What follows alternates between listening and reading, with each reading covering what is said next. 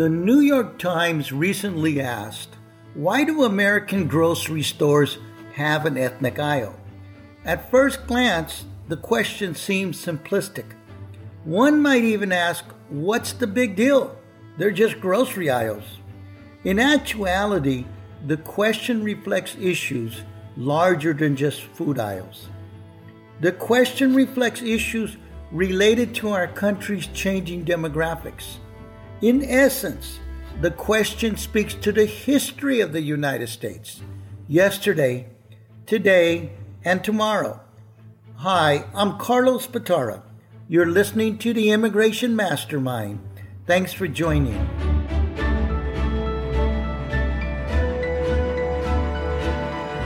Over the years, I've often been asked to address students in career development courses at local high schools.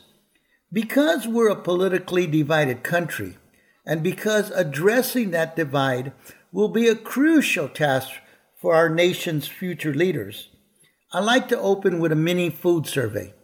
I ask questions like Who likes pizza? Who likes sushi? Who likes tacos and bean burritos? Nearly all hands shoot up for at least one of the food items mentioned. That opens the door for me to discuss diversity on a wider scale. I discuss the importance of tolerance and respect for each other, despite our differences. Unfortunately, our nation is not completely there yet. We're in this gray zone, an era where many still cling to the notion that inclusion is bad exclusion is good. That notion, of course, is wrong. Very, very wrong. One day, national acceptance of our cultural differences will be the majority sentiment. But we're not there yet. That's why the New York Times article stood out for me. Despite helping folks from over a hundred different nations as a green card attorney to become members of the American tapestry, I've never paid much attention to how ethnic food is divided in supermarkets. I know what foods, spices, and condiments I like. I know how to find them. Yet, as I read the Times piece, I realized the debate over the placement of such foods does reflect the American social discord today as we wrestle with cultural changes. Ethnic foods, as the Times pointed out, are sold in two different sections of grocery stores. Some are situated in sections where the ethnic item is similar to other non ethnic food products.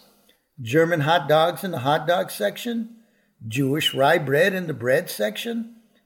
Other ethnic items are placed in sections where the entire aisle is labeled as ethnic foods. Behind these placements, there are assumptions. Assumptions about which foods are considered ethnic and which ones are not.